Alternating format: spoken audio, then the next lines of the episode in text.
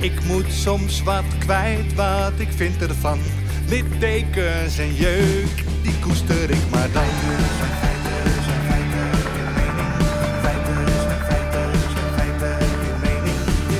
Duidelijk en luid. Riemen vast vooruit,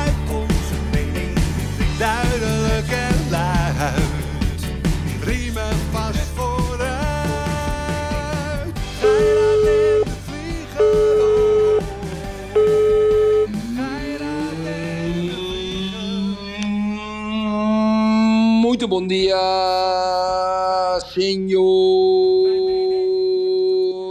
Geirat. Even om in de stemming te komen. Maar wel met een zeiklied gelijk, zeg. Ja, Jezus. het is Wham, hè? Die ene is dood, hè? Toch? Of niet? Welke ene? Van Wham, of niet? George Wham. Michael? Ja, George Michael is, ja, die is... eh, Aan de drugs. Give Denk je dat het aan de druk was? Ja, het zijn wel killers, hè. Ja, echt, man. Drugs zijn, zijn kut. Ja, maar die harddrugs, hè. Mhm. Dat is niet op te lossen, Yves. Maar ik Het is ben... niet op te lossen. Er komt met containers binnen. Sommige containers worden gepakt. Ja, het kost een paar ruggen in Zuid-Amerika. Dat brengt die bijna een ton op zo'n kilo. Gewoon handel. Ja, dat is niet uit te roeien. Dat is niet uit te roeien, man. enige manier is het uit te roeien als mensen minder gebruiken. Precies. Molto bon dia, bon kapitaal Erik de Vlieger. Lieve luisteraars, welkom allemaal bij onze kerstuitzending. Zo. We hebben, het gelijk, we hebben het gelijk over drugs. In het begin van de uitzending gelijk. Ja, ik weet ook niet waarom. Ja, omdat die George Michael aan de drugs is overleden. Ja, ja, maar kijk, weet je, kijk, ik, het, het is, ik vind het geen eens verkeerd om daarover te praten. Goedemiddag, goedenavond, dames en heren. Neem lekker wijntje, biertje, Dames en melk, heren. maakt niet uit. Glaasje melk. Ik vind met harddrugs moeten ze ook onderscheid maken met cocaïne en pillen. Ja. Ik vind pillen geen eens zo erg. Nee, dus wat hebben we? We hebben pilletjes. Nou, je de- hebt van alles. Nee, Je nee, maar laten we even een lijstje maken. De pilletjes hebben we.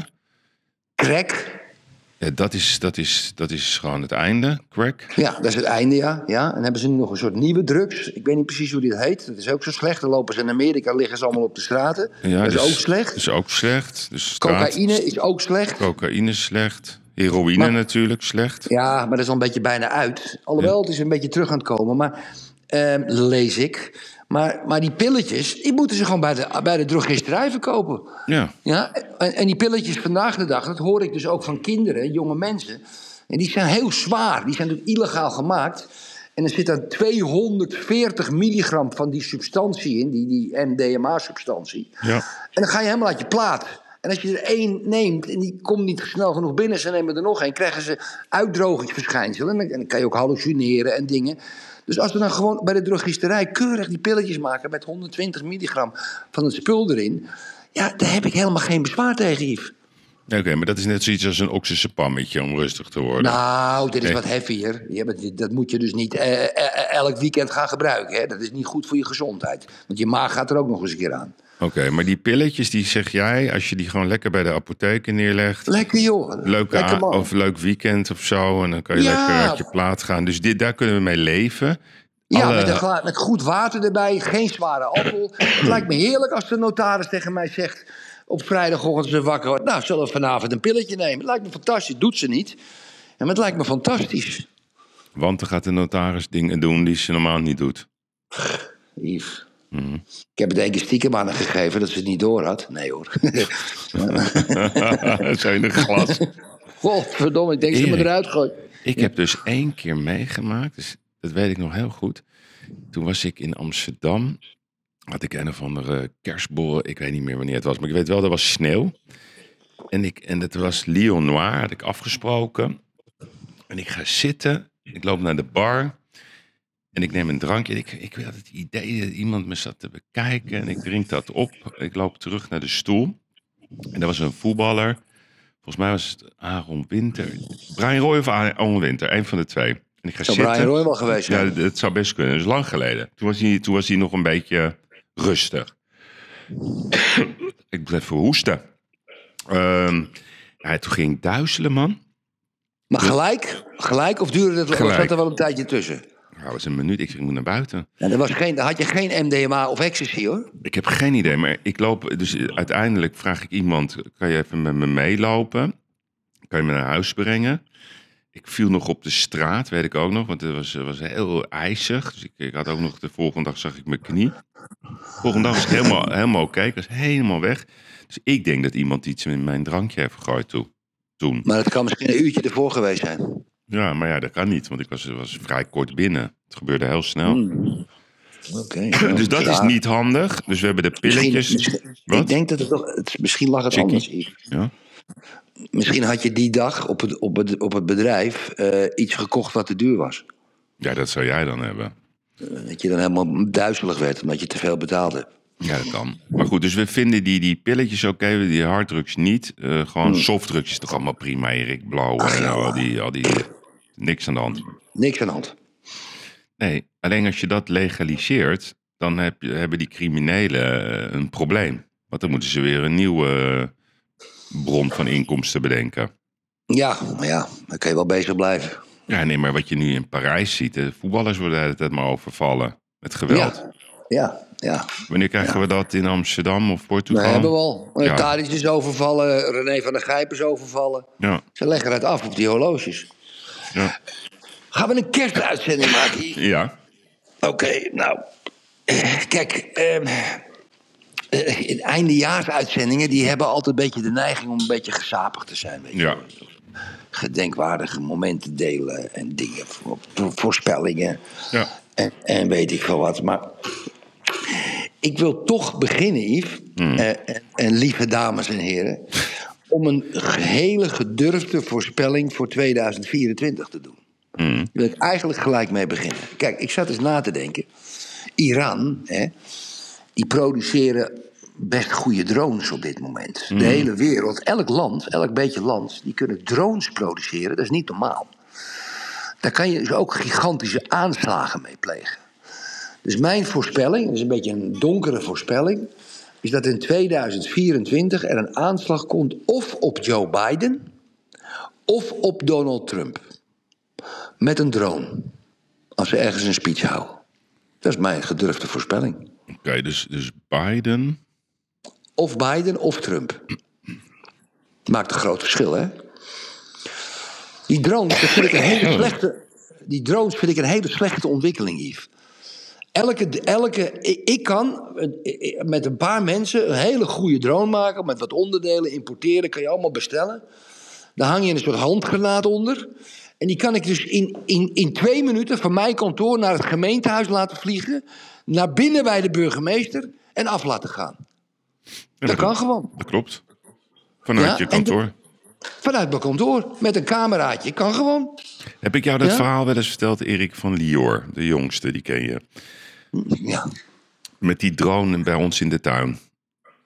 ja, heb je verteld, ja. Dat gelijk iemand, eh, de politie kwam. Nee, dus hij was, nou, ik ga het even aan Jossie vragen. Jossie, hoe oud was Lior toen met die drone? Dat hij in de tuin... eh, Nou, hij was jonger. Maar het is zeker acht tot tien jaar geleden? Mm. Eerste generatie drones, dankjewel. Dus zij waren met die drone aan het, eh, aan het klooien. In de tuin achter. Maar op een gegeven moment hadden ze door, zo zijn kinderen, hoger, hoger, hoger. En Ja, ja. ja, de bedoeling is gewoon een beetje in die tuin. Dus ik hoorde, eh, ik, ik kom thuis. En opeens hadden ze die drone, eh, ik geloof eh, 100 meter hoog of zo. Ik weet niet hoe hoog. Maar wij wonen in Amstelveen. Dus we zitten Ja. ook in de, in, de, in de Schipholroute. Ja, ja. Dus op een bepaald moment staat er opeens eh, politie voor de deur. Ja. Over de drone. dat. Ah, Jeetje. ja, Zien ze dat op een radar of zo? nou, blijkbaar wel. En toen moest hij... En toen was de drone was le- legaal nog toen. In die periode kon je gewoon een drone in bezit hebben. Ook in Amsterdam, ook in Amstelveen. Dat hebben ze op een gegeven moment, eh, omdat dat gebeurde, en dat werd gevaarlijk. Toen zagen ze die dingen kunnen steeds hoger. Toen is dat verboden. Toen is, moest hij nog naar eh, Schiphol, weet ik veel, naar een of andere man om, om, om niet een strafblad te krijgen. Nou, dat is allemaal goed opgelost. Ant- antwoord op jouw vraag. Dat die drones zijn zo gevaarlijk. Ja, Dat, Ja. dat- jij, jij en ik kunnen gewoon in Portugal lekker op het Ja. terras gaan zitten. En dan zeggen we tegen elkaar, weet je, wij gaan eventjes eh, in, in dat zwembad, eh, zeg maar twee kilometer verderop, laten we gewoon eventjes een bommetje vallen. ja, kan gewoon. Ja, levensgevaarlijk. Ja, daarom denk ik dat we met die dingen, zeker met die, met die spanningen die er allemaal in de wereld zijn, Rusland, Oekraïne, Israël, Ja. Gaza, daar, daar komt weer een generatie van terroristen uit voort, let maar op, Ja, die het helemaal niet pikken. En die zeggen, nou, we gaan fucking all the way. En het is dus niet meer zo dat je een jasje aan hoeft te trekken met bommetjes erin en in een, in een marktplein te lopen. Nee, je kan gewoon, gewoon vanuit de zesde verdieping in Parijs, gewoon op de markt of op, een, op, op de Champs-Élysées, gewoon 50 mensen vermoorden als je, als je het slim doet. Ik ga niemand op een idee brengen, maar het is een slechte. Ja, en daar wetgeving tegen maken. Ja, ik weet niet waarom je daar geen wetgeving tegen maakt. Moet. Misschien moet je wel. Ja, ik denk, ik ben. Ik, ik wil een beetje gek van al die wetgevingen. Die, want we worden natuurlijk de hele tijd Ja. in onze vrijheid beperkt. Maar ik vind dat je best een dronevergunning ehm, mag geven. ja, net zoals een wapenvergunning. Net als een wapenvergunning, een dronevergunning. Ja. Nee, maar ik ben het helemaal met je eens. Het is echt, Ja. eh, echt want ik heb nu Heb daar... jij nog een voorspelling, Yves? Nou ja, eh, een beetje in lijn met jou. Eh Orban of Wilders. Eh, Er is geen of, er is en. Ja, jij denkt en. Ja, het is Orbán en Wilders. Ja, die worden zo Het Orbán. groot. Oh, op je broed, op die. eh, Oh, op natuurlijk. Ja, op de. Ja, op ben je de- wakker of, eh, of zit je weer ergens anders? een aanslag Nee, op... mijn, dochter, mijn jongste dochter loopt hier met een, met een nieuwe kind. Dus ik werd, was even afgeleid. Nee, kijk, die, die, die, die, die worden zo groot inmiddels. En dat noemen ze Ja. allemaal radicaal rechts. Nou, die, die, die zijn nu gewoon realistisch. Die, die, die zijn gewoon klaar. Het is gewoon debiel wat er allemaal in Europa gebeurt. Nou, dat- dat is volgens de Volkskrant en de NRC. En, eh, Ja, maar daar, nee, maar daar gaan we niet over hebben, joh. ja. Dat, dat gaat niet meer. Die, die, die blijven maar in een soort narratief wandelen. Dat we, alle, we moeten alles redden, klimaat, energie, weet ik wat Ja, dan. eh, Maar ondertussen, de mensen... Kijk, je, je hebt het ook gezien op die, op die peiling. Hè, daar hadden we toen over, hè, over voorspellingen. Nou, dus, dus Dylan, eh, om wat voor reden ook, helemaal te, teruggestapt. Nou, dat stort helemaal in elkaar. Ze bepalen nog alles, hè? Dus eh, Alles. alles. VVD, D66. Die ge- Surrealistisch. Ja. Gisteren of eergisteren in de Eerste Kamer 35 miljard klimaatfonds goedgekeurd door een regering. De, eh, ja, het is natuurlijk wel Eerste Kamer, maar die wet is natuurlijk ingebracht door de Tweede Kamer en door de regering, die niet gekozen zijn. Nee. Die, die, die misschien 52 zeteltjes hebben in, in, in, met alles bij elkaar. En die bepalen, we zitten in een hele surrealistische wereld, Yves. Kijk, we worden dus nu geregeerd door een regering die niet gekozen is. Sterker nog, die weggestuurd is Ja. vanuit de verkiezingen. Die nog steeds alles bepalen, omdat de nieuwe coalitie nog geen regering heeft gevormd. Ik vind dat een beetje. Ik vind het een beetje. Ja, het is net alsof je in Rusland of in Noord-Korea. Dat er, dat er een kleine groep mensen is die de macht pakken. Ja, of nog hebben. En die dan nog steeds voor ons alle dingen bepalen. Waar we het eigenlijk middels de verkiezingen van 22 november tegengestemd hebben. Ik vind het gewoon raar, Yves. Ik vind het raar. Maar ze reageren over hun graf, Erik. Kijk even voor de helderheid. Ja. Jij zegt net 50 zeteltjes. Weet je hoeveel het er echt zijn? Ja, dat lees ik volgens wel. de ja, huidige. Nee, maar even volgens de huidige peilingen. Dus CDA, VVD, D66, ChristenUnie. Vergeet ik nog iets? Ja, je hebt 32, 33 zetels. Je hebt gelijk als ik over ga tellen. Ja. Ja, Maar- ja daar heb je gelijk in, ja. Nou, misschien redden ze. Ik denk dat VVD inmiddels 15 zetels, D66 misschien 8. Nee, CDA tien. 5, ja, zo 32 of zo. Nee, 32, ja. 32, 33 zetels. Dus 32, dat is 20% van de Nederlandse kiezer. Ja, Ja. Die bepaalt nu, dat is gewoon fascisme. Ja? We, zitten gewoon, we leven gewoon in een fascistisch land. Terwijl ze allemaal zeggen en schrijven in de mainstream, op de nieuwsuur, op de trouw, op de dingen. Op, Wilders is de fascist die Ja. ons gaat regeren. Antidemocraat, vriend van Poetin. Eh, eh, eh, de grote, grotere fascist hebben we sinds Adolf Hitler niet gehad. Sinds Sijs Inkwart in Nederland niet gehad. Ja? Terwijl ze zelf met maar 20% alle wetten er doorheen rammen. Dat is toch gevaarlijk, Yves? Is heel gevaarlijk. Zij zijn eigenlijk de fascisten, in plaats van Wilders. Hmm. Ja. Dat is wel aardige daar hebben we het al heel vaak over gehad. hè. Ik zeg altijd, wat je zegt, Ben je zelf? Dan ben je zelf, ja. ja. Ja, we hebben toch Ja. met, die, met die gekke Sandetje, met zijn extreem rechts. Ja, dat is hij, ja. Zo. ja dat- hij is het echt. Blijkbaar schaamt Mhm. hij zich daarvoor, ja. Mm, En dan zouden toch ook zo'n hele documentaire gemaakt. Dan ging ze op zoek naar extreem rechts in Nederland. Nou, geloof me dan maar. Buiten een paar eh, groepje, zeg maar, doorgedraaide gekken. Bestaan die mensen helemaal niet. Het zijn gewoon mensen die... Ik had vanochtend met iemand over de boeren, de kinderen van de boeren. Die gaan altijd om zes uur aan het werk. Ja, Maar in al die steden waar, ze, waar al die jongeren allemaal op GroenLinks, PvdA stemmen... Ja, die, die zijn alleen maar bezig met Netflix en met eh, of hun eh, iPhone het doet. En met hun latte macchiato met havermelk, Erik. Moet havermelk altijd zijn. En, on- en ondertussen ja, eh, gaan alle dijken doorbreken morgen. Zijn ze al in Portugal ook overstroomd, het hele land? Nou, kijk, ook wij eh, worden natuurlijk constant maar hier, net als in Nederland, eh, eh, gewaarschuwd met een jus van angst. Ja. Dan word je hè, welk moment kunnen de, de, de, de kliffen afbreken en loopt alles onder. Ja, ik zag laatst op de televisie in, in, eh, in, eh, in, in Portugal, dat ging over Nederland en over het klimaat. Dat wij in Nederland, ehm, ik zat dat met de notaris te kijken, wij in Nederland lopen het grootste risico met het stijging van, de, van het zeewater. Want een behoorlijk gedeelte van ons land ligt onder de zeespiegel. Sterker nog, Amsterdam ligt 3,5 meter onder de zeespiegel. Dus die gaat als eerste, ja, dus, kijk, dus, de notaris zegt, die is ook een beetje zo, een beetje, ach, denkt ook dat er klimaatverandering, er is klimaatverandering, maar dat het door de mens komt. Ze zegt, jeetje Mino, hoe heb je dat gezien? Ik zeg, ja, natuurlijk kijk ik naar. Ik, wat doen, we, wat doen we er? Ik zeg, nou, we gaan gewoon naar de bovenste verdieping wonen. Ja, dat is helemaal geen enkel probleem, maar dat is overstroomd. Ik heb een groot pand in Amsterdam. Maar, ik zeg, schatje, ik, ik weet niet of je het weet. Ja, maar wij hebben dit probleem al een paar duizend jaar. Ja? En eh, vier, vijfhonderd jaar geleden kwamen de windmolens. En toen hebben we, toen hebben we, hebben we dat opgelost door, ja, door dijken te gaan bouwen en polders te gaan inpolderen, et cetera. En een heel waterhuishouding. Er zijn hele knappe koppen, ingenieurs. En we hebben de afsluitdijk aangelegd. Denk jij nou echt, ja, dat als de hele zee over de hele wereld een halve meter stijgt, dat er één druppel water Nederland binnenstroomt? Ik zeg natuurlijk niet. Ik zeg natuurlijk niet. Als we boos worden, dempen we de hele Noordzee. Ja? Weet je, of bouwen we een drijvende brug naar Amerika. Ik denk, kom op nou, we zijn Nederlanders. Waar heb je het over? Dit stomme gelul. Ja, die, kennen ze niet in Portugal. Weet je, dat ze denken dat water een vijand is. Nee, water is een vriend. Ja, daar moet je mee omgaan. Dus er wordt maar angst ingeprent. Angst, angst, angst. Hè. Wilders is angst. Het klimaat is angst. Eh, alles is angst. Hè. Daar hebben we het ook ge- geleden over gehad. Maar goed, laten we... We gaan er wel een de- gezellige podcast van Dat maken. bedoel ik, dat bedoel ik, dat bedoel ik. Dat, bedoel ik. Dat vinden de mensen leuk. ik heb een mooi verhaal. Ik heb een mooi verhaal. Een, een, een goede Engelse vriend van mij. Ja? Die, nou, een- vriend, niet een hele goede vriend. Die gozer die is, gescheiden een paar keer.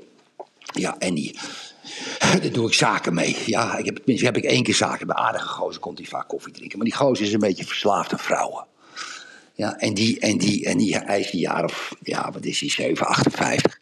En hij loopt altijd met jonge meisjes. Ja, tenminste jonge meisjes tussen de 20 en de 30, die Brazilianen. En is hij heel trots. Ik vind het altijd een beetje stom. Ja, hoe hij dat doet. Hij wil kijken. Wil je nou Maar is dat die ene die ik ook ken? Nee, dat is, ga, ik ga helemaal geen namen Nee, noemen. maar dat ik alleen even visualiseer. Ken ik Nee, hem of niet? eh, nou, ja, be- maak, ik, ik, geef ik gewoon geen antwoord op. Oh, Ja, ik geef, ik het geef er gewoon actief niet meer herinneren? Oké, ga door. Ja. Nee, maar ja, gozer dit. Oké, maar het is een, een verhaal. Oké, ga door. Nee, het is geen verhaal. Het is, het is, een, het is, een, het is een, wat ik meegemaakt heb. Dus die zat verleden week bij mij. Eh, het is eigenlijk deze week op maandag. En, die, eh, en liet hij weer me heel trots zien. Eh, een, meisje van een datesite. Hij zit op zo'n datesite in Portugal. Die zo gescoord heeft. En allemaal mooie foto's en dingen. Ze zei, kijk, ik heb allemaal WhatsApp-verkeer met haar. Ik ga haar ontmoeten. Een prachtige, prachtige vrouw. Hè. Weet ik, 22, 25. Ik heb geen idee. Maar er is een. Dus ik zeg, geef mij, ik zeg tegen, geef mij de telefoonnummer eens van haar. Dus ik, hij laat het telefoonnummer zien. En er is zo'n site, net als je in Nederland kinky.nl hebt, heb je Ja, ja. het hier in Portugal ook. Er zitten die prostituees, die hoeren zitten daarop. Ja, en, die heb, en die site heeft ook een zoekmachine. dus je voelt hem al, Ja, sukkel. die sukkel. Ja. ja, we hebben wel gelachen. Dus ik tik dat nummer in de zoekmachine van die site. Ja, en vanaf nu krijg je allemaal advertenties.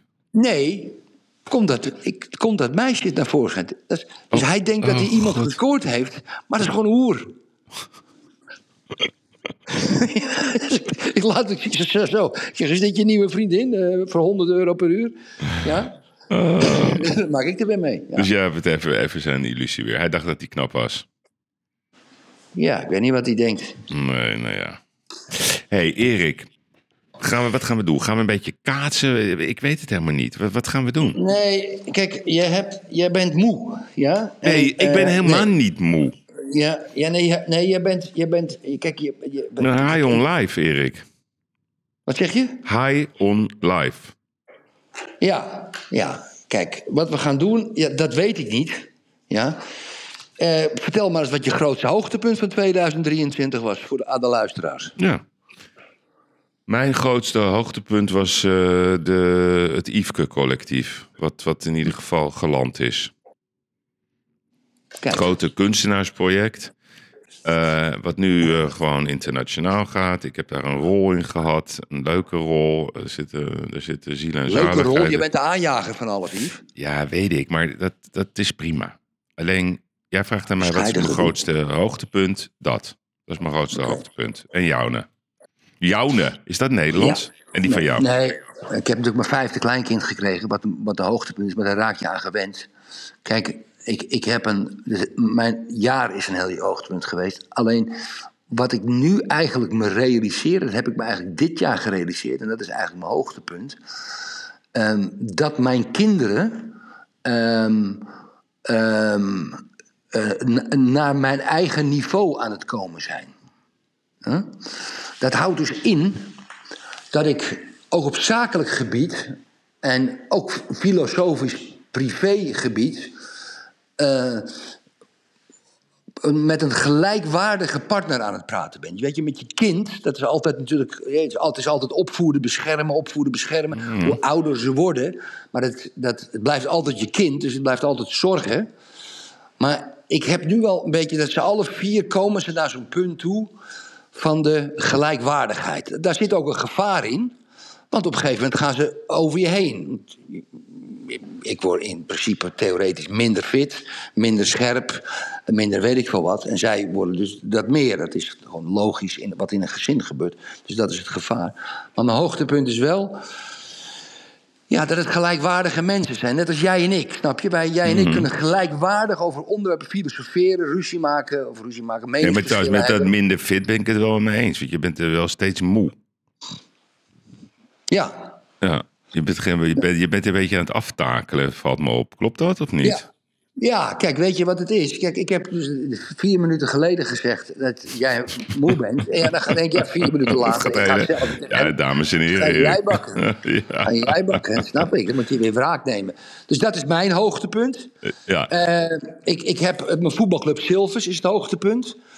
Eh, ik heb verleden week reclame gemaakt. Maar ga je, wordt dit gewoon, dus jij stelt mij een vraag, wat is jouw hoogtepunt? En dan ga jij nu weer gewoon, Ja. ik stel jou, wat is jouw hoogtepunt? En dan, dit is, Ja, je hebt dus één vraag, commissie- hè? Commissie, commissie, luister goed, commissie. Nu gaat je oren spitsen. Ik heb verleden week een reclame gemaakt voor die gigantische zes villa's die ik gekocht heb. Ja. Dat, dat echt mensen daar moeten naar gaan kijken. Want ik heb een deal, ik heb een fenomenale deal. Je kan een van de zes villa's kopen. Die nog afgebouwd moeten worden, dat doe ik ook. En er is één geïnteresseerde vanuit onze podcast gekomen, Yves. Nou, lekker. Ja, Slim ja maar wij hebben nog geen commissie afgesproken. Dat hebben we wel. Ja, maar hoeveel niet? Jawel, 2%, luister maar terug. Oh ja? Oh, dat is goed. Maar Was dat bedoel, nee, dat is het. Dat bedoel ik met dat aftaken. Dus je, je, je begint een beetje tegen de dementie aan te zitten, Erik. Ja, ja, ja. Je moet alles opschrijven. Dus namen vergeet je. Ja, dat is logisch. Ook, Ja, ja. ook niet meer zo jong. Even een andere vraag. Ik vind het mooi over die kinderen. Ja. Hoe, wat, wat is nou jouw theorie met, met, met, met die jongeren? Zeg je gewoon, ik gooi ze van een duikplank eh, de zee in en zoek het maar uit? Hoe, Nee. nee, nee, maar Nee. hoe sta jij daarin als, als Nee, vader? de ene, de ene, de ene, de ene heeft. Maatwerk? die- ja, ja, de ene heeft een hele andere benadering dan de ander. Kijk, ik, ik, ik, ik ben. ik- met, met, met mijn oudste jongen Mick ben ik altijd heel rigoureus en hard geweest. Maar toen was hij nog even te jong. Ja? Dus direct. Dat kan ik nu wel doen. Ik zeg niet doen, gewoon anders doen, zo, zo, zo. Maar dat kan hij tegen mij ook. Hij, hij, hij heeft, zegt tegen mij ook dingen, pap, nee. En dan legt hij het uit en daar heb je gelijk in. Ja? Maar hoe oud is Mick nu? het, eh, 33 of zo. Ja, maar ik heb het, bij hem heb ik het idee, ondanks dat ik hem eigenlijk vrijwel nooit spreek, dat hij zich echt aan het ontwikkelen is. Dat hij een man aan het worden is. Ja, ja. Dus je kan, ja, er, je kan eruit zien als een man, maar dat is iets Ja. anders. Ja, en mijn oudste dochter Jessica, die, die hoef ik niks meer te vertellen. Die is totaal onafhankelijk. Totaal onafhankelijk. Niks meer te vertellen. Echt niet meer. En mijn jongste Daan, jongste jongen, die Daan, die, die, die, die, die, samen met zijn broer. Als ik met mijn broer was, dat is goed. Ja. Ja, dat is fantastisch. En mijn jongste dochter, dit is groot nieuws. eh, breaking news. Eh, is voor de, is, eh, ik heb me verleden week gebeld. Ze is zwanger van de tweede. Ja. Van een Portugese bouwer. Gefeliciteerd. Oh, een Portugese baber. Ik weet niet of Een dan- Portugese bouwer. Ja. Ja, ja. ja die heb ik een boete gegeven. Ja, ja, oké. Ja. Hoogtepunt, dieptepunt, Erik. Krijg, krijg ik er dan weer zes of zo? Of ja, ik vraag het gewoon maar even hoor. Gewoon het dieptepunt van 2023. Ben je cynisch, zeg? Je lijkt wel, eh, je lijkt wel Tom van der Leven, GroenLinks. Dat is werkelijk waar. Hè? Oh, ik hoop het niet. Dat vind ik wel een belediging hoor, dat je me met hem vergelijkt. Poeh. Ik wil straks Hmm. Nee, ook even met je hebben over dat hoerencentrum. Daar heb ik eh, informatie over. Ja, eindelijk, in Zuid. Tegenover het hotel. Daar zullen ze blij mee zijn, dat, eh, dat hotel daar. Ja, daar ga ik zo even wat over vertellen. Ik heb geen dieptepunt, Yves. Ik heb geen dieptepunt. Nee? Nee, nee. nee ik heb altijd tegenvallers. En jij? Jij hebt toch ook, hebt ook gewoon tegenvallen? Je hebt er geen dieptepunten gehad? Nou, ik heb wel een dieptepunt. 7, 7 oktober vind ik het Ja, dieptepunt. precies. Hè? Dat vind ik een dieptepunt. Dat vind ik toch wel het dieptepunt van eh, Ja. 2023. Al, Nou ja, één, alle oorlogen. Nou ja, wat, kijk, wat ik van 7 oktober het echte dieptepunt vind, is dat we nu zien hoe, hoe, hoe, hoe de wereld ervoor staat als het gaat om antisemitisme. Ehm, want, want weet je, de geest is uit de fles. Ja, alle, alle luiken zijn open gegaan. alle luiken zijn open. Je, ik zit natuurlijk de hele dag op, niet de hele, ik zit vaak op Twitter.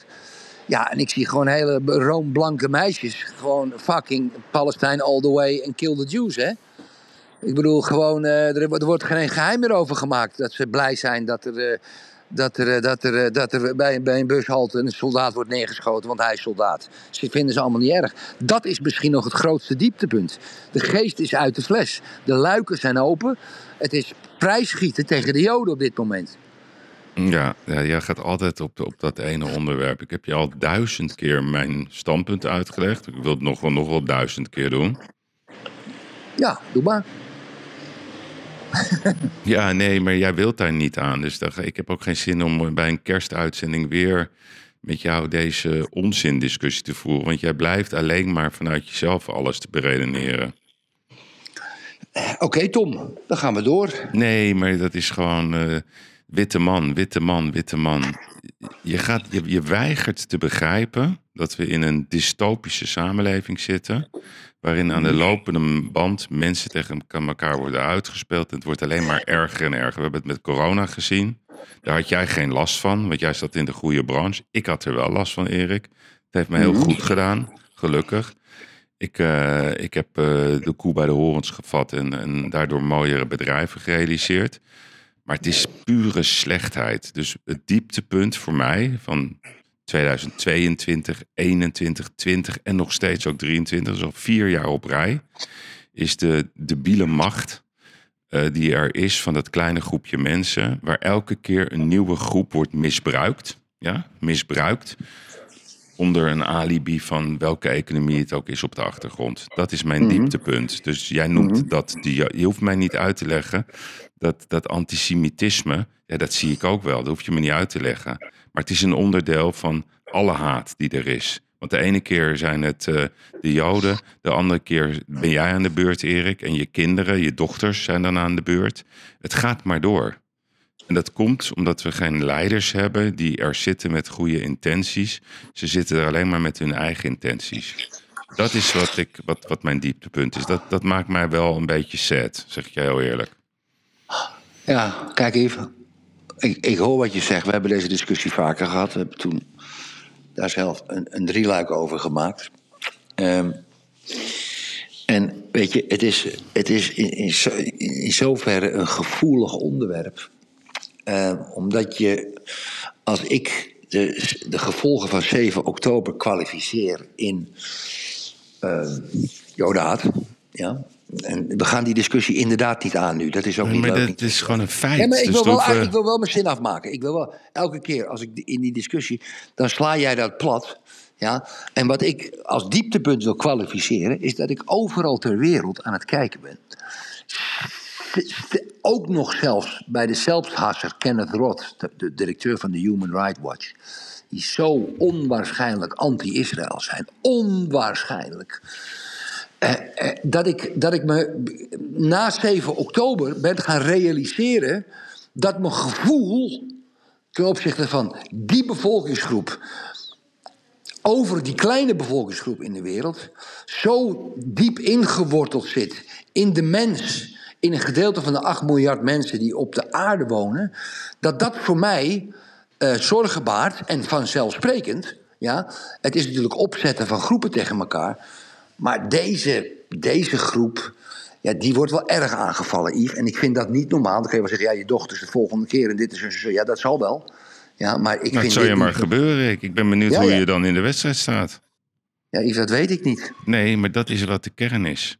Dus je gaat het pas begrijpen als je zelf hoofdrolspeler bent. Ik heb dit al mijn hele leven, dus ja, ik sta daar heel anders in dan jij. Dus voor mij... Ja, ja, dat voor zeg mij, ik ook altijd. Ja. Ja, nee, maar voor mij, ik, ik, eh, gisteravond, Erik, echt mooi gesprek. Ik had een, eh, een, eh, een, eh, een, een, closing diner eh, in de stad. Ja? In, eh, dat heet het Sprookjeshotel bij Erik Toren. Dat is echt geweldig. Boeg en Waar is dat? Dat is eh, op de Dam, tegenover Wonjip. Heel weinig mensen kennen dat. Dat heet Hotel, eh, ik weet niet eens hoe het heet, Mina, 27 vol- volgens mij. Nou.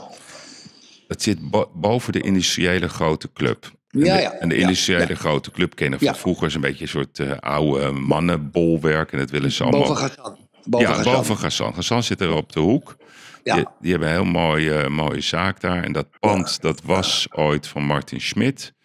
Die heeft dat verkocht, volgens mij, aan Ronnie Rosenbaum. Ik weet, niet, ik weet het niet, maar het is ook helemaal niet belangrijk. En daar is een hotel gebouwd door Erik Toren. Die ken jij wel, volgens mij. Die had ooit Nee. eh, een hotelketen. En die heeft daar een hotel van gemaakt, Erik. Je wilt het niet weten. Maxima heeft daar nog ten tijde van corona lopen dansen. Nou, Mhm. de ene kamer, Erik, is nog meer een porno, een pornokamer dan de andere. Het is één groot, Mhm. fantastisch hotel. En in dat, in dat hotel zit ook een restaurant, heet Bougainville. Bougainville. En dat is door een, ja, weet ik veel, een of andere review gekwalificeerd als het beste restaurant ter wereld. Nou, daar was ik gisteren. Wereldavond gehad. Fantastische bar zit daar eh, ook nog eens in dat hotel.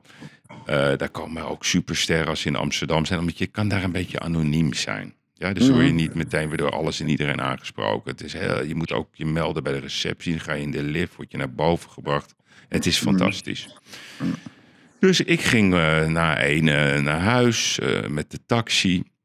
Want ik denk, ik ga niet rijden. Ik ga lekker wat wijntjes drinken. En ik heb een hele leuke Zo. man. Want ik, je weet, ik hou van die gesprekken met die taxichauffeurs. Dus ik zit met die man zo te ouwe hoeren.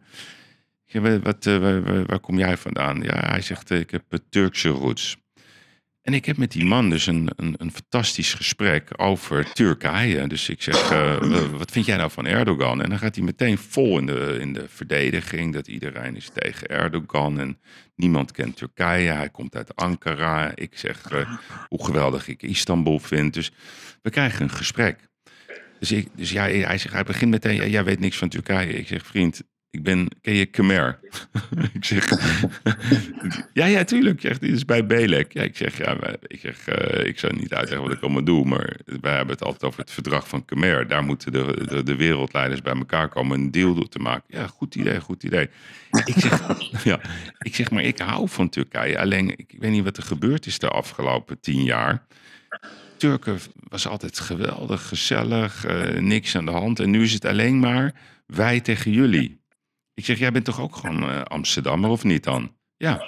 Ik zeg, nou, je rijdt hier toch ook gewoon lekker je, je rondjes? Eh, hou je nog wat over? Ja, ja, zeker. Lieve man Erik, man van 60. eh. en, en wij hebben een gesprek. Een fantastisch gesprek over nationaliteiten, over dingen samen doen. En hij zegt, ja, je hebt nog gelijk ook. En voordat, we, voordat ik het wist, een half uur rijden, was ik alweer thuis. En ik was nog helemaal niet met hem uitgesproken. Moraal van het verhaal. Waarom, dat is mijn vraag aan jou. Waarom worden we, worden we dag in dag uit tegen elkaar opgezet? Wij als mensen. Wat is dat? ga ik je, ga ik je antwoord op Nou, ik weet het wel, maar ik vraag het je. Omdat mensen die dat doen, CQ-politici, hoge ambtenaren of uh, bonzen in de media... juist door het zaaien van angst en het opzetten van mensen... hun machtspositie versterken. Ja, maar dat is de hele kern. Het We interesseert... hebben, daar, we hebben daar discussies over gehad. Macht, is het macht, is het geld, Geld. of is het macht en geld? Weet je nog? Daar Ja, dan wordt mooie het, dan wordt het, ja, dat, maar dat is de... Ja, en, en, en daar moet, je- dat, dat is het. Dat is het. Dat is het. En En de- Rob, Jetten, Ja. Rob Jetten, die maakt ons de hele dag bang voor het klimaat. Krijgt dan een heleboel geld en dingen. Is een machtige man aan het worden. Maar ja, als hij dat niet geweest was, had hij ergens eh, eh, bij de paspoorten gezeten. En, met een stempel. Om, dan kunnen als we onze paspoort lieten vernieuwen. Dat is het niveau. En nu hebben ze macht.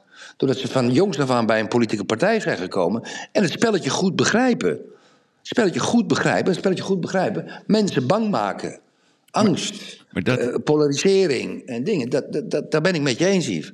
Ja, en, en, en wij hadden het net over die, wat is het, 30 zeteltjes of zo, die alles bepalen. Nou, Alles. Dan komen we naar Amsterdam.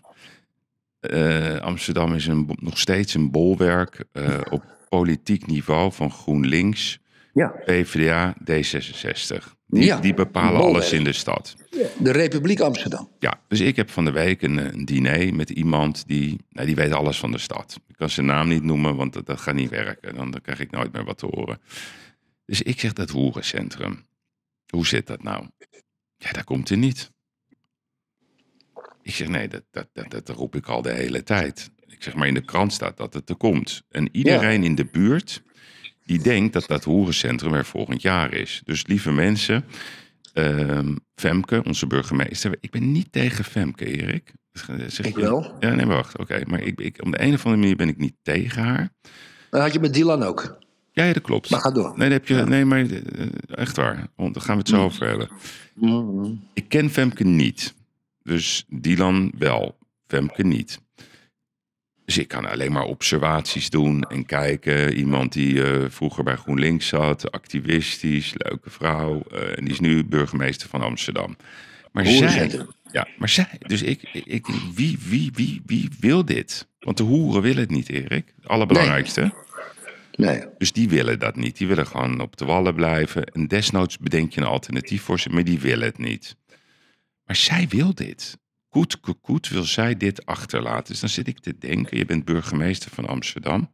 Je zit lekker een wijntje te drinken. En je hebt je salaris en je ambtswoning. En je wordt altijd uitgemaakt voor verrotte vis.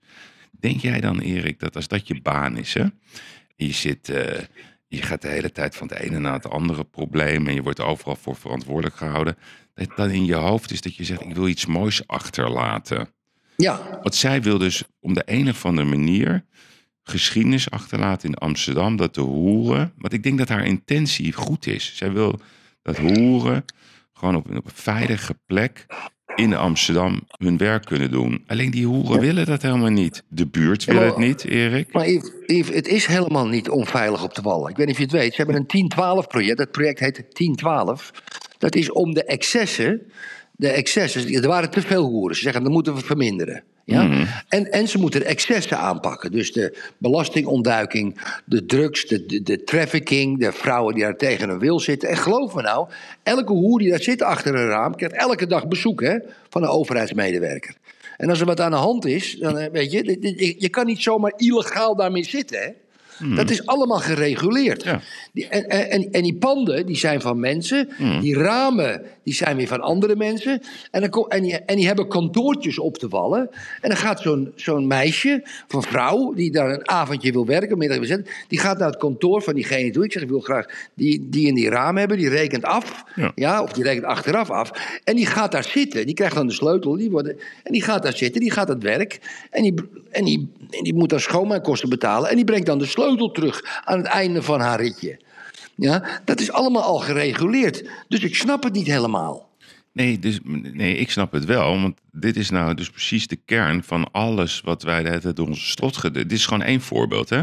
Dus, dus Aanharken, bedoel je, aanharken. iets achterlaten of zo. Dus iemand die wil, die wil net zoals eh, al die prijzen, die, die al die mensen, we hebben het ooit gehad over Dick Benschop, die één grote teringzooi van Schiphol heeft gemaakt. Daar hebben de, men- de reisorganisaties nog steeds lastig eh, mee. Wat een mongool is dat zeg. Ja, die ging met zijn voetjes op het bureau. Ja. dacht ik, ga lekker heel rustig, ga ik hier even mijn eh, pensioen eh, bereiken. En toen kwam corona. En toen ging hij een prijs ophalen in Washington. Hij ging bij het World Economic Forum. hij ging tijdens corona, terwijl hij corona had, ging hij rondjes varen. Alles doet hij om vooral niet te werken. Hij heeft geen idee waar hij het over heeft. Maar dat zijn wel de mensen die continu op de knoppen drukken.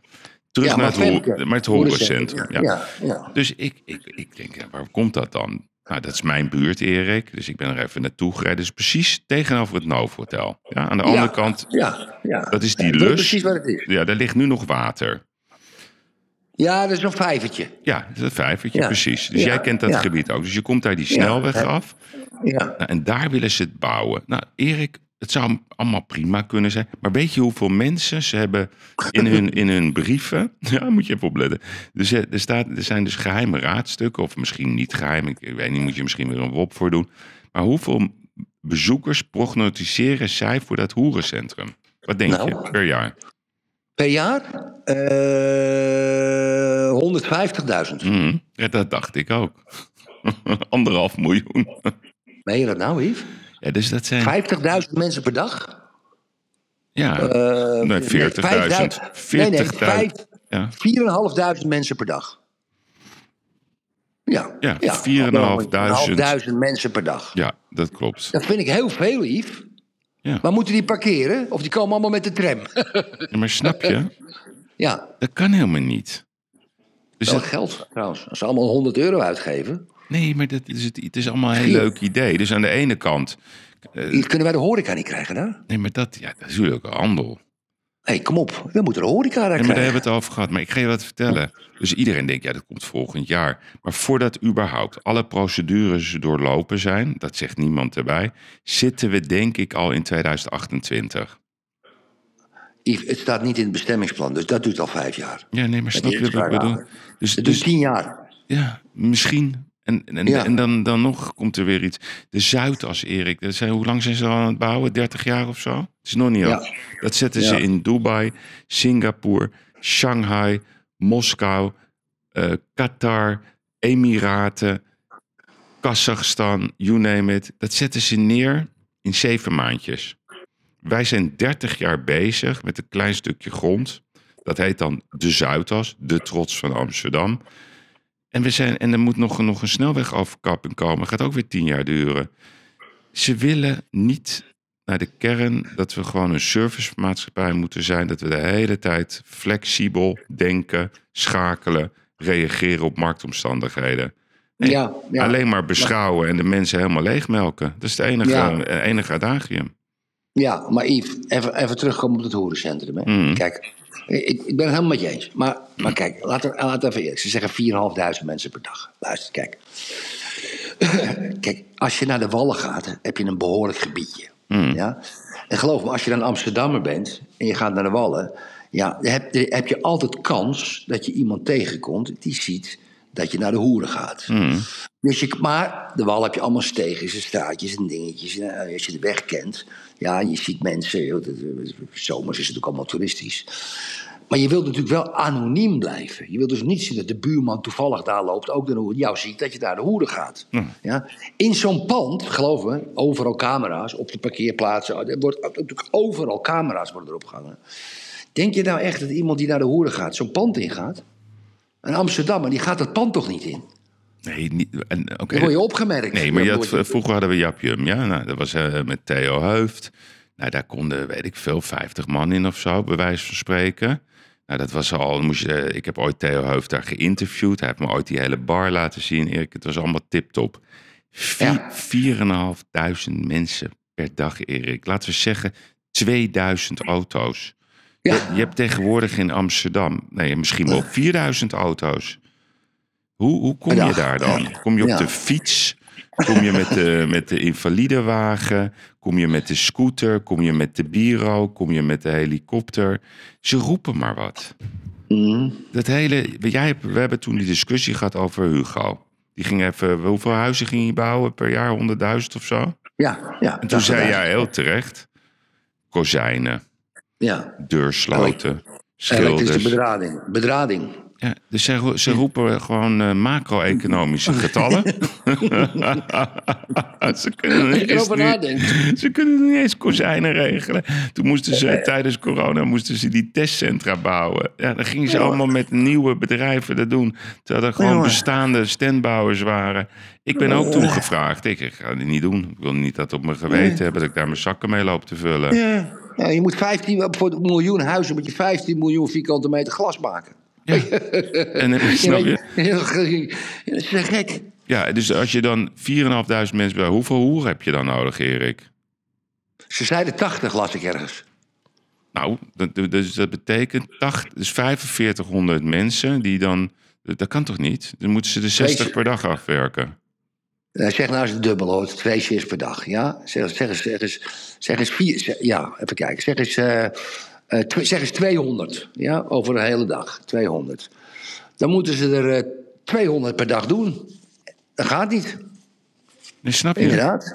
Ja, heb je ook weer gelijk in. Ja. 200 klanten. Je wordt wel multimiljonair als je 50 euro vraagt. Als je 200 klanten doet. Nee, maar dus eigenlijk, je moet dus 10.000 duizend, euro. Erik, duizend hoeren hebben.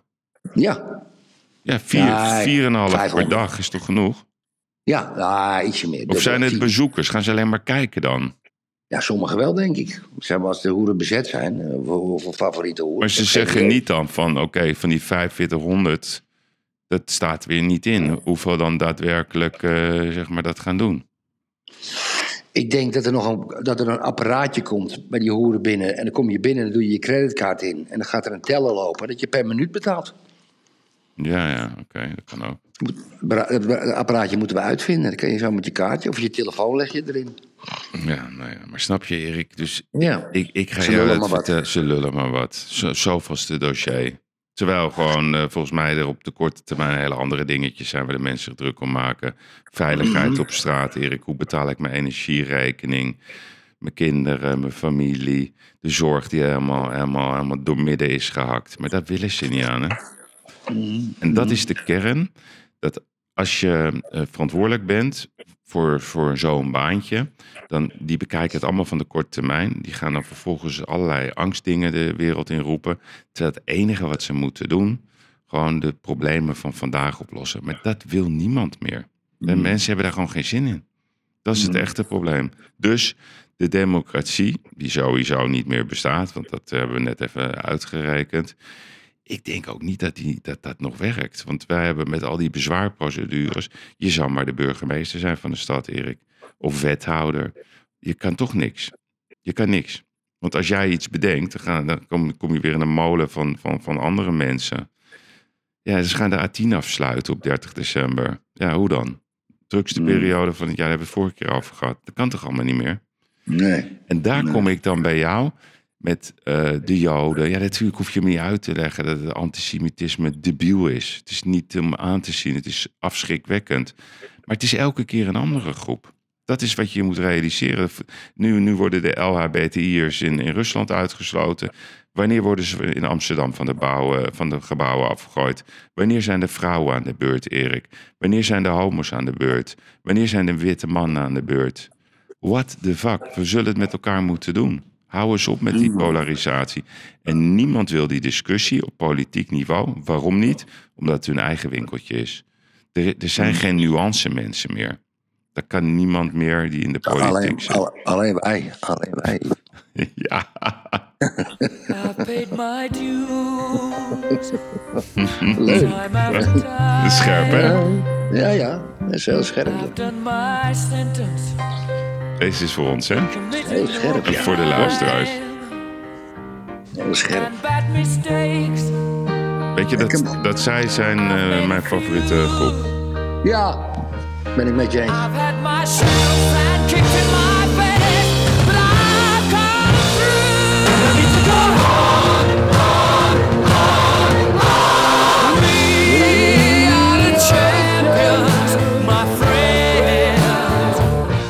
Ja, wat zijn we toch bescheiden. And we keep on. Wat is er met You're Ajax? about to leave the studio. Nee, ik ga helemaal niet de studio uit. Nee, oké. Hey Erik, wat, eh, wat, wat Ajax?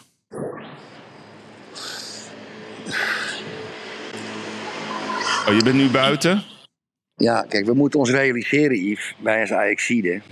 Ja, eh, ja, we moeten ons gaan nederig opstellen. Het, is, het, het gaat vijf jaar duren. Het is ongekend. ehm, en dan zeg ik iets heel raars. Wat Van der Sar heeft aangericht. Ja.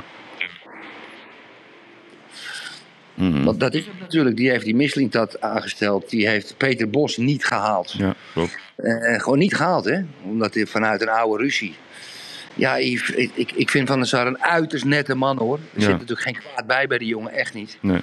Ja, maar we moeten nu wel een keer ophouden. En dat geldt natuurlijk ook voor de overheden en dingen. Om zwakkelingen aan te stellen. Dat is het probleem. Mhm. Mensen die het leuk doen, die veilig zijn. Weet je, met een D66-look en zo'n baardje. Ja, dat, daar moeten we mee ophouden, Yves. Sorry, ik sta buiten een sigaretje te roken. Ja, ja, het is heel irritant. Oké, ik ga weer naar binnen. Ja. Maar kan je niet binnen roken? Mag dat niet? Nee, dat doe ik niet voor mijn mensen. Nee, maar dit is echt vervelend. Zeg ik je Ja. Ja. ik heb trouwens geen peuken, verdomme. Dus kijk, Van der Sar is natuurlijk uiteindelijk... Is, is, ja, dat, dat daar had op ingegrepen moeten worden. En ja, kijk, weet je, je mag natuurlijk... kijk, er is nog natuurlijk een ander, een ander dingetje. Wat, wat, en het is natuurlijk van de maatschappij. Ja, we willen natuurlijk... We, we hebben heel erg hekel aan sterke mannen en sterke vrouwen. Ja, klopt. Ja, daar hebben we gewoon hekel aan. Dat is het. A- a- a- vooral uitgesproken. Ja. Mensen die uitgesproken zijn, die worden aangevallen. Ja, weet je, ik heb een interview gegeven in het Financieel Dagblad. eh, want ik, ik werd gebeld do- door een, door een journalist van het Financieel Dagblad. drie dagen geleden. En Mart, over Martin Bosma. Waarom bellen ze mij? Heb je het gelezen trouwens? Ik heb het je toegestuurd. Nee, nog niet. Nee, oké, goed. Ik werd gebeld, dames en heren, om- omdat Martin Bosma die heeft een aantal jaren voor mij gewerkt. Ik had toen een radiostation, Colorful Radio, wat later Wild FM is geworden. Wild FM is mijn creatie. Dat heb ik verkocht, dat bestaat nog steeds. En eh, Martin Bosma was mijn radiodirecteur, had er heel veel verstand van. Is gewoon bij mij in dienst. En zo'n journalist, die heeft alles, alles geprobeerd. Ja? Elke vraag die hij mij stelde, was met een negatieve ondertoon. Extreem rechts, radicaal rechts. En vond u niet. En eh, toen hij van, van u naar Wilders toe ging, want hij ging na zijn carrière bij mij naar, naar de PVV toe. En dat, dat, dat, vond hij ook een beetje raar. En hoe ging dat dan met gesprekken? Want jullie hadden een, een, een, een colorful radio station. En hoe kan je nou van een colorful radio naar de PVV gaan? Ik zeg, nou, om de multiculturele radiostation naar de PVV. Ik zeg, nou, het multiculturele radiostation was een product, meneer. Een product om geld mee te verdienen. Ik verdien geld, dat is mijn business. Einde van het jaar moet ik geld overhouden. Dan kan ik mijn mensen betalen. Ik kan mensen ook een bonusje geven. Ik kan zelf lekker wat overhouden, zoveel mogelijk. Dus een multicultureel radiostation met R&B en hip-hop, ja, dat is natuurlijk multicultureel. Daar luisteren alle, alle huidskleuren naar. En Bosma en ik hadden het nooit over een huidskleur. Want dat boeide ons helemaal niet. En ik ga u vertellen, Martin Bosma heeft helemaal niets racistisch. Niets. Helemaal niets. Ja? Die beschuldigt mensen juist van racisme. Ja? Dus, dus die negatieve ondertoon van die journalist. En hij heeft het uiteindelijk, ik zeg, luister wel even heel goed. Ik wil het eerst lezen wat je opschrijft. Dat was de voorwaarde. Nou, heeft hij het keurig opgeschreven. Heb natuurlijk 90% weggelaten. Ik kon er nog wat bijvoegen dat ik een Martin Bosma een compliment gaf. Maar eh, omdat iemand uitgesproken is. En natuurlijk, Martin Bosma is een leider, hè? Een leider, hè? Die leidt nu de Kamer, hè? Alles gaat sneller. De ambtenaren zijn ook blij. Van de verschillende departementen. Dat weet ik uit eerste hand. En, en, en ja, Yves. eh, maar hij moet, hij moet down, omdat het een leider is. Ja. Hier, ik heb het nu bij me. Ondernemer Erik de Vlieger is aanvankelijk verbaasd dat Bosma aan de slag gaat bij PVV. Ja, was ik ook verbaasd over. Begin deze werkte kort samen, die dan de directeur is. Deze, even kijken hoor, behoort tot de Nederlandse radiogroep. Ja, Was het, een, was het een groep, Erik? ja, ja NRG, Nederlandse Radiogroep. Ah, Ja. oké. Maar wat zat erin dan? Twee radiostations. oké, maar dan ben je een groep. Nee, maar even dat Ja. even begrijp. Nee, mooi. Ja. Mooi, mooi, mooi. Zo ben ik ook ooit begonnen, hè, Erik? Dat zal. Als groep. En dan nam ik gewoon de telefoon op en eh, dan verbond ik door. En dan zijn we een groep. Oké, bij Colorful zaten we heel erg in de inclusiviteit. Die Bosma herinnert als iemand die altijd direct en eerlijk communiceerde. We maken radio. Geel, zwart, wit, maakt niet uit. Toen Martin zich aansloot bij de PVV had ik daar wel een mening over. In die tijd dacht ik dat de PVV Ik heb een, ik heb een kriebeltje. Neem water. Ja, wacht even. Ja, lees dat goed voor, want het is belangrijk dat de luisteraars dat ook lezen. In die tijd dacht ik dat de PVV een ultrarechtse partij zou worden. Ik denk Ja. daar nu genuanceerder over. Ja, mooi hè? Dat is het hele verhaal. Ja, Ja, maar Erik, hoe lang heb je dat gesprek gehad met die journalist? Eh, half uur. Ja.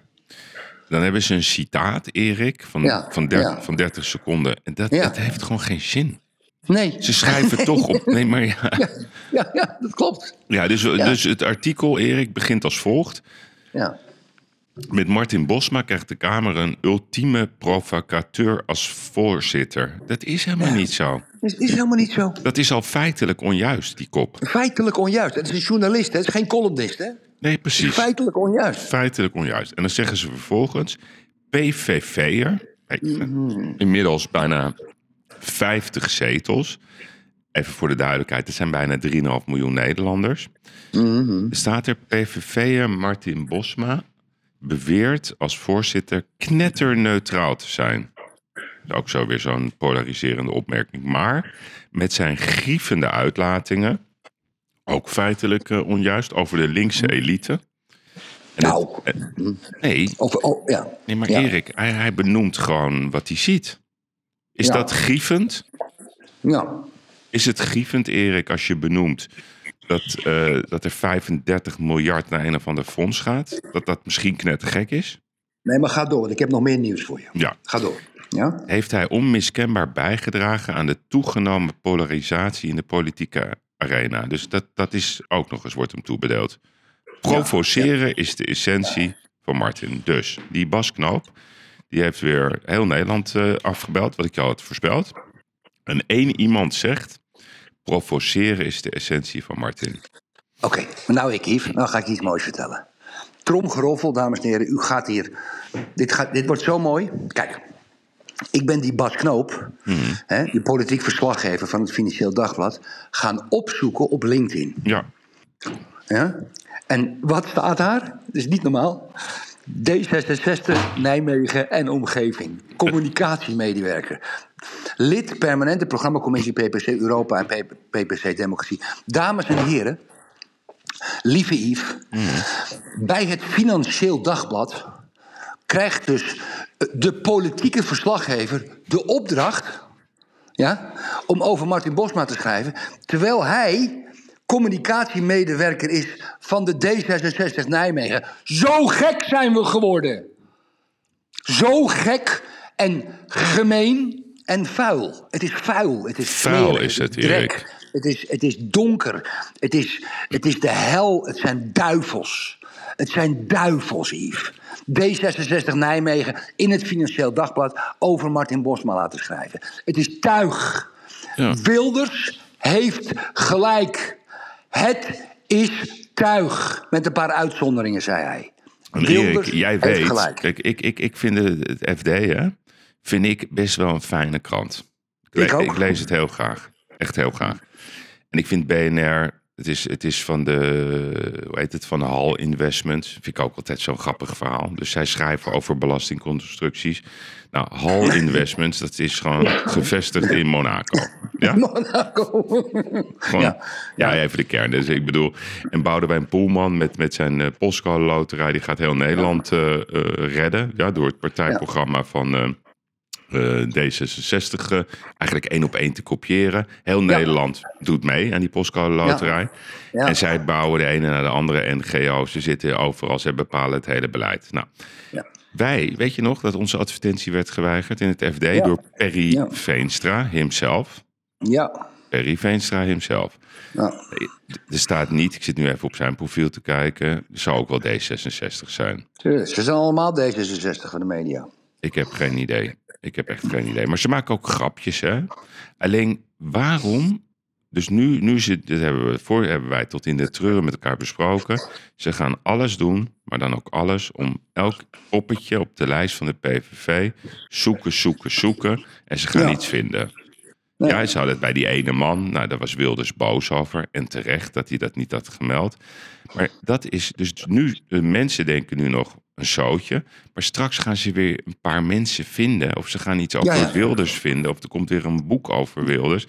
Ja, dat is hoe het gaat, Erik. En dan gaat hij weer terugvallen. En waarom? Omdat die macht die gekocht is, die, die, die genomen is...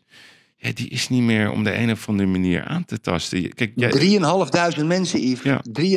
3.500 mensen. En onze vriend Bas Knoop van het Financieel Dagblad is één van die 3.500 mensen.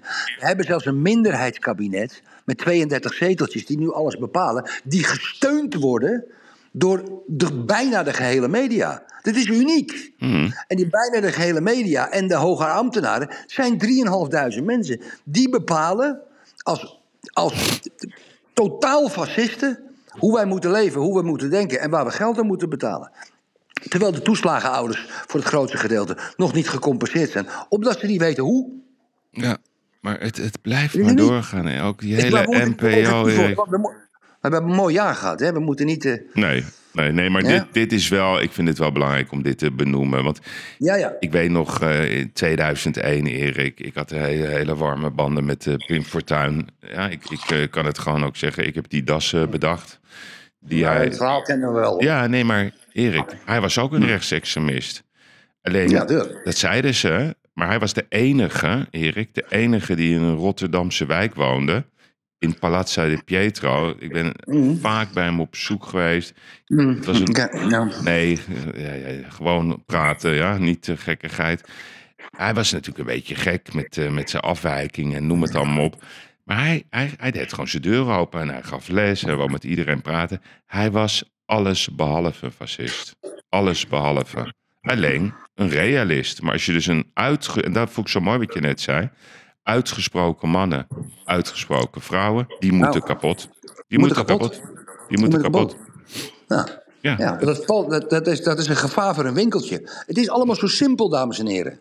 het is zo simpel, hè? Het is zo simpel. Het is zo, het is zo simpel. Al die, al, die, al die gasten die ik ook op Twitter nu. Een beetje zeg maar, uit die rijk linkse hoek. Ja. Ah, die zitten de hele dag. eh, Car- Caroline is een klompenfascist. Ja. Wilders en Bosma zijn fascisten. Eh, weet ik wel wat ze allemaal schrijven. En er zijn mensen met behoorlijk veel volgers ook. Die zitten bij bepaalde media-uitletten. Wilco Boon van de NOS. Nooit als er iets fouts over GroenLinks is, twittert hij het. Maar als er iets fouts over de PVV te vertellen is... of een artikel uit de Volkskrant dan twittert hij het met zijn 18.000 volgers.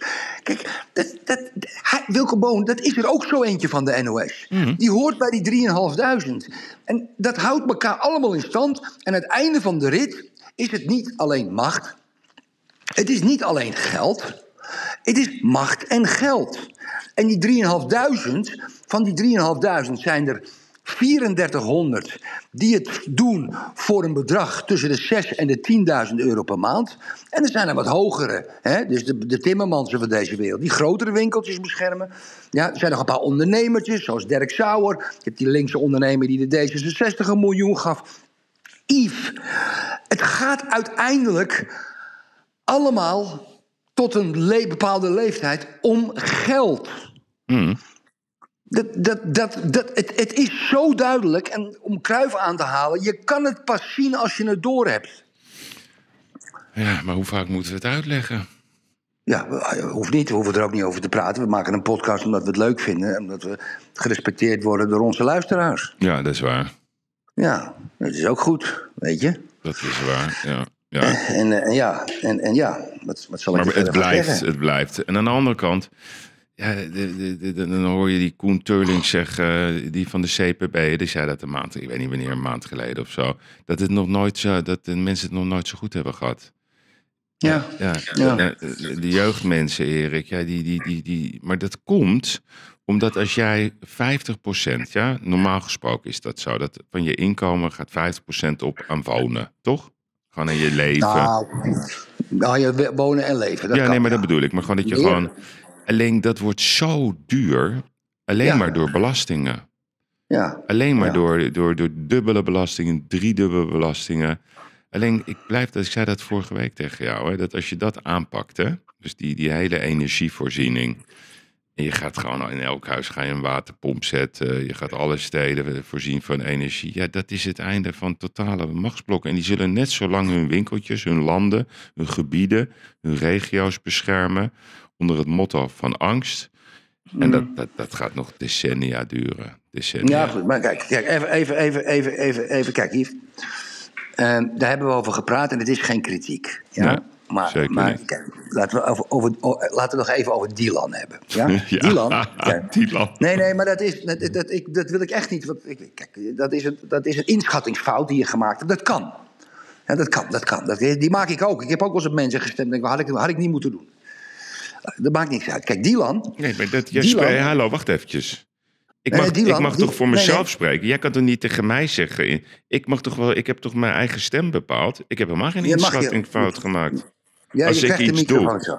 Wat? Ja, Oké, maar je moet niet eh, woorden in mijn mond gaan leggen omdat jij dat vindt. Je hebt een inschattingsfout gemaakt. Ja, Maar dat goed, is je kijk, mening. Die, die, Dylan, kijk, die, Dylan, moet je je voorstellen waar ze nu in zit. Ze is minister in, demissionair minister in een kabinet, waar, die maar 32 zetels heeft. Twee, ze zit in een coalitiebespreking, waarbij ze dagelijks in de peilingen zetels verliest aan Wilders. Dagelijks. Plus, ze heeft die hotline met Rutte. En Rutte wil natuurlijk baas van de NAVO worden. Die, die vliegt de hele wereld over. Die gaat naar een Amerikaans softwarebedrijf en dan zie je hem lopen. Ja, en dan zit hij weer daar, zit hij weer daar. Die is al bezig met zijn volgende baan. Die wil die baan ook hebben. Echter, bij de NAVO zeggen ze: wait a minute, what's going to happen in the Netherlands? Ja, Wilders is misschien wel totaal anti-Oekraïne of, of anti-oorlog, wat, wat het ook is. Dus die Rutte, ja, die is aan het traineren samen met Dylan. Er wordt een onwaar. Ik voel, het zou kunnen, ik weet het dus niet. Het zou kunnen dat er dus een. Met Dylan, die zit niet in een dubbelrol, die zit in een driedubbelrol. Nou, en daar is ze niet slim genoeg voor. Zit en in een demissionair kabinet. En ze wordt constant onderhanden genomen door Rutte vanwege de NAVO-baan. En ze zit in een coalitiebespreking. Ja, Ja? Dat is levensgevaarlijk. oké. Nou, ben En daar heb jij op gestemd. Ja, Ja. Ben jij nu eh, klaar of, of ga je me meteen onderbreken? Het is stil. Het is stil aan de overkant. Het is een beetje een prikkerige eh, podcast hier, hè? vind je niet? Ja. Jij hebt een inschattingsfout gemaakt door te stemmen op Caroline. Want ik was de eerste, Erik, die Caroline naar het Kapiteinenfestival heb gehaald. Ja, het was, toen was het zo. Ja, Caroline, ik zeg, die is helemaal geweldig. Ons kapiteinenfestival, hè? Ik heb haar naar het Kapiteinenfestival gehaald. Ja. ja en? Ja, nee. Daar was jij, ja, dat vond jij toen, dat, jij zag dat toen anders met die Caroline. Luister Nee, maar. naar- Jawel. Terugluisteren naar je, naar je eigen woorden. Het moest allemaal, eh, eh, hoe heet het, code oranje worden. Dat, was, dat, dat, dat is waar jij in Kom je daar daarbij? Wieber Verhagen was er ook. Hoe kom je daar daarbij? Nee, daarvoor hebben wij een hele discussie gehad over... Richard de Mos, we hebben Richard de Mos helemaal niet uitgenodigd. Helemaal niet waar. Nee, ik heb het over een stem. Ja, dus als jij stemt, is jouw stem. En jij, wil, jij zegt mij inschattingsfout. Jij hebt al veel eerder een inschattingsfout gemaakt. Want ik was de eerste die zei... je moet Caroline stemmen, de BBB. Dat is de partij die we nodig hebben. Dus een- we moeten opkomen voor de boeren. We praten nu even in retro-perspectief. Zij hebben die posities gewonnen in, in, de, in, de, in de Eerste Kamer. Heel belangrijk. Die buiten is binnen. Vervolgens komen er weer verkiezingen. En, en jij hebt het weer over persoontjes. Persoontje raden. Erik, de persoontjes doen er niet toe. Ze doen er niet toe. Dus het enige wat je kan doen is strategisch stemmen. Omdat je hoopt dat er dan een kabinet komt die het gaat doorbreken. Dus als je nou aan mij vraagt, wat als iedereen hetzelfde had, dat, dat, dat, zeg maar, al die mensen hadden op Wilders moeten stemmen. Maar dat kan niet, dat weet je ook, want die heeft niet 76 mensen klaarstaan. Dus het enige wat je kan doen is nadenken wat een strategische stem is. Dus A, vind ik het nog steeds heel raar dat Caroline zo weinig zetels heeft gekregen, terwijl ze het goed heeft gedaan. B, PVV is realistisch, Wilders is wakker geworden, die is genormaliseerd. Alleen zijn lijst is nog niet lang genoeg. Dus je hebt een stukje establishment nodig. Ja, dat heb je nodig. Om die meerderheid te vormen. Daarom heb ik op Dylan gestemd. Ik heb niet op de VVD Wat een gestemd. kutreden. Jezus, wat een kutreden. Dat is niet, Nee, niet, jij wil. Het enige wat jij namelijk normaal, wil. Je wil alleen maar korte termijn, wil jij. In alles. In het nu. En dan weer over iemand, over persoontjes. En die is kut en die is kut. Maar Erik, zo blijven we aan de gang. Ik wil het morgen oplossen. En jij wil er gewoon tien jaar over blijven praten. Daarom heb ik gestemd op haar. Dat is de enige reden. Alleen wat er gebeurd is, en dat weet ik. Zij is gewoon in de laatste twee dagen gewoon, ik weet niet, die heeft een soort eh, burn-out gekregen. Want zij was wel degelijk van plan om binnen eigen gelederen met de hakbijl door te gaan. Alleen, dan komen de krachten vrij en daar was ze niet tegen bestand. En dat is heel spijtig voor haar. Want Wilders wil helemaal geen premier worden, Erik. Dus de enige premierkandidaat op dit moment is Mona Keizer. Niemand anders. Er wordt helemaal niet over gesproken.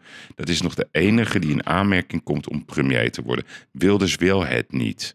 Omzicht gaat alles doen om weer een alibi te bedenken waarom ze er niet uitgekomen te zijn. En waarom is dat zo? A. 3500 mensen. B. eh, VVD, D66, GroenLinks, PvdA. They are everywhere, on every position. En daar gaan we dus alles weer aan doen om niet tot de kern te komen. En gewoon de koe bij de horens te vatten. Dat is het nou eenmaal waar we in zitten. Ja, kunnen we er boos over zijn. Het is de waarheid. Ik kan er ook niks aan doen. Omdat eh, het schijnt, een, er is een, de, ik hoorde dat in de dierentuin in Lagos, daar zijn twee kangoeroes. Mhm. En toen ik dat hoorde, eh, denk ik, wat, wat ga ik nou doen? En toen dacht ik, ik ga nu een stuk chocola eten, dacht ik toen. Ja, Dus de reden dat ik het chocola wilde eten, kwam door twee kangoeroes in, in, in Lagos. Zo klinkt je verhaal. ja omdat je het niet begrijpt. Mhm, nee, misschien. Nou, misschien. Nee, of je wilt het niet begrijpen. Nee, maar jij, jij wilt alleen maar in het nu. Ja, zes villa's bouwen, weet je, een commissie. Dus, ja, nee.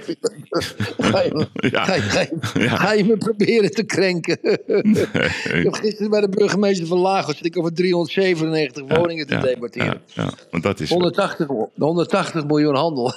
Ja, nee, Ja. ja. 180 miljoen. Maar wat, wat kan mij dat nou verschillen? Al, al doe je 180 euro handel. I, don't give a fuck. Wat zou, Nee. ik vind jou gewoon leuk om wie je bent. En niet omdat je 180 miljoen Oh, ik dacht voor de zes villa's. Ik dacht voor die zes villa's. Nee, Erik. Nee, dat interesseert me echt helemaal geen ene fuck. Of jij nou 180 euro in de min staat of 180 miljoen in de plus, het interesseert me niet. Ik vind je gewoon een leuke kerel. Alleen als jij, als jij over dit soort zware dingen elke keer wil praten en dan, eh, en dan wil praten met mij over op wie je moet stemmen, Erik, het maakt geen reet uit. Onze stem is al lang niks meer waard. Dat is toch de waarheid?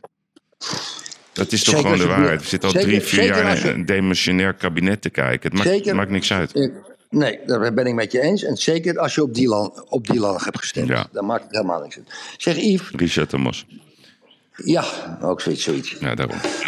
Mag ik je deelgenoot maken van een van de beste beslissingen die, die ik genomen heb. En die eigenlijk dit jaar tot zijn volle wasdom zijn gekomen. Ja, Ik vertel, heb, eh, vertel. Nou, ik heb, eh, ik heb mijn huis verbouwd. Dat weet je. Dat was een heel lang traject. Dat was heel moeilijk. Sterker nog, de bouwer kreeg toen verkering met mijn dochter. En die, hebben nu, die krijgt nu een tweede kind. ja. ja, dat is, dat is ook een ongelooflijk verhaal. Dat, dat is een soort verhaal in een verhaal. Weet je, dat is de House of House. Nee, heb je al een keer verteld. En toen heb ik, en toen heb ik, en toen heb ik de beslissing genomen om. ehm, want ik, ik, ik zat bij de notaris thuis en dan hadden we één ijskast. En, die, en, en alles wat zij in de ijskast heeft, vind ik niet lekker. Dus ik heb besloten om in onze keuken twee ijskasten te maken. En dat konden geen identieke ijska- ijskasten zijn, omdat ze de deur rechts openen, naast elkaar, dat kan niet. Dan moest ik dus, ik moest dus een spiegelbeeld ijskast kopen ook nog. Dus ik heb een spiegelbeeld ijskast gekocht, die is duurder, met een deur en allemaal dingen. Hoeveel kostte die, die ijskast? Weet ik niet, dit is een Miele, dat was een duur ding. Duur, het hè? is echt wel een duur ja. duur, man. Ja, Die was 16, 1800 euro of 2,5, weet ik niet meer. Ja. Dat, dat kan niet. En, en dat is de beste beslissing die ik in het huis genomen heb. Want ik heb mijn eigen ijskast met al mijn dingetjes. Met mijn rolmopsie en met mijn agurkie. Met mijn biertjes, oestertjes, eh, mosterd, piccalilli. ehm, eh, co- co- co- blikjes Coca-Cola. Ja, dat soort dingen. Dat zit allemaal in mijn ijskast. Lekker pastrami, die ik bij de Apollonia haal. Heerlijk. Kalkoen, ja, een stukje plakjes kalkoen. En zij heeft dus de rechte ijskast met duizend verschillende soorten yoghurtjes en dingetjes en bakjes met eten wat we een week geleden gegeten hebben. Is één grote tyfuszooi. Wel georde, ge- ge- ge- georde- georganiseerd. En ik heb daar elke dag plezier van, van die beslissingen. Waar een kleine beslissing in je leven niet een levensgeluk kan veroorzaken, Yves. Ja, echt, hè? Ja, ja, dat is jouw zwarte bakje. Ja, ja, nee, maar dat, ja, even, zullen we even uitleggen het zwarte bakje? Doe jij dat maar. doe maar. Nee, doe jij dat. Leg jij het zwarte bakje uit. Nou, dan heb ik, heb ik kapitein Geiraat aan de telefoon. eh, en die loopt hij thuis, want dan moet hij dus weg. En dan, dan, dan kan hij zijn sleutel niet vinden. Maar dan raakt hij geïrriteerd. En, als, als, en, en als geïrriteerd wordt... en als iemand bij hem in de buurt is... Die, ja, en dan gaat hij tegen Tamara op een bepaalde toon zeggen... Heb jij mijn sleutel gezien? En dan hoor ik dan... In het zwarte bakje, Yves. Oh ja. ja. Klopt, hè? Ja, nee. ja, nee, maar de, de kern is, en dat is natuurlijk, nee, maar daar, dat, daar waar het om gaat, en ik weet niet of wij de enige mannen zijn die daar last van hebben, dat verplaatsen de hele tijd van spullen. Dus ik, ik Die vrouwen. ja, Ja, ja, die ja. verplaatsen maar alles. ja. ja. Dus als ik, ik, ik heb een hele methodische manier van denken. Jij ook. Nou ja, Ja. ik moet wel zeggen, je- bij jou is dat wel een beetje aan het aftakelen op het moment. Maar, maar vroeger dan, hè? Vroeger had je wel, Ja. je weet, alles onthouden. En je, Ja, ja. je mapjes en... ja. Ik heb ooit een, een advocaat, kende ik, in de Laressenstraat. Dat is echt, echt, echt wel, wel, wel 30 jaar geleden. Ja, hoe heette die man? Ik weet niet meer hoe die heet. Maar in ieder geval, dus ik was een keer bij hem. Zijn hele kantoor, Erik, die had een kantoor van, nou, zijn eigen werkkamer was zeg maar 20 vierkante meter. Alleen maar overal waren dossiers. Dus ik moest dan helemaal door die dossiers om achter, tegenover hem te zitten. Zo'n oud bureau, zat hij daarachter. Ja, ja, ja. Ik zeg, wat is dit? Hij zegt, ik weet Ja, ja. elk mapje uit mijn hoofd. Ja, ja, ja, ja. Ieder ken die mapje. advocaten. Ja, ja. Ja, die bestaan.